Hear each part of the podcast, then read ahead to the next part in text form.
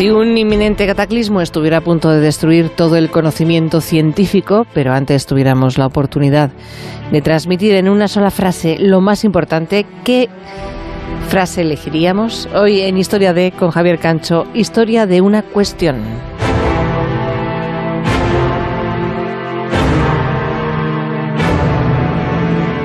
¿Qué frase dejaríamos como herencia del conocimiento adquirido por la humanidad antes del gran cataclismo, antes de la desaparición? La cadena británica BBC ha recuperado esta pregunta que hace 60 años planteó el premio Nobel de Física Richard Feynman. ¿Cuál es la frase más importante de toda la ciencia? Esa cuestión fue la que dejó escrita en la pizarra ante sus alumnos universitarios del Tecnológico de California. Ese fue el ejercicio de reflexión que pidió quien está considerado el científico más influyente después de Albert Einstein. Y como Einstein, Feynman era todo lo contrario a lo que podemos considerar un tipo solemne. Feynman era carismático, irreverente, entretenido y asombrosamente inteligente. Fue él quien propuso aquella pregunta, cómo destilar en una sola frase lo más trascendente de cuanto hemos aprendido. Feynman se crió en los tiempos de la Gran Depresión, en el seno de una familia trabajadora que vivía en las afueras de Nueva York. Para entrar en la Universidad de Princeton, Richard logró la máxima calificación en el examen de ingreso de matemáticas y física. Poco después, a la novia de Feynman le detectaron tuberculosis, que siendo una enfermedad contagiosa entonces, en la mayoría de los casos, también resultaba mortal. En cuanto se confirmó el diagnóstico, Feynman pidió matrimonio a Arlene Greenbaum. Meses antes del enlace ocurrió algo que cambió los planes científicos con los que Feynman había soñado. Su vida en poco tiempo quedó trastocada por acontecimientos íntimos, inmediatos y generalizados.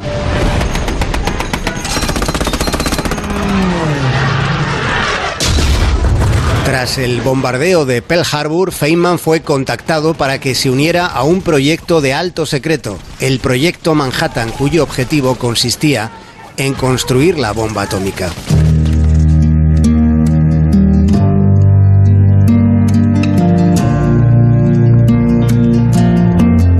Se murió cuando él ya estaba trabajando en un laboratorio gubernamental en Los Álamos, Nuevo México. Se murió su compañera casi al mismo tiempo que murieron 250.000 personas con las bombas de Hiroshima y Nagasaki.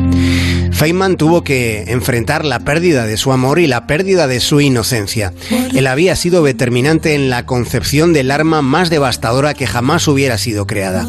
Estaba conmocionado y entró en un terreno emocional cenagoso entró en una depresión.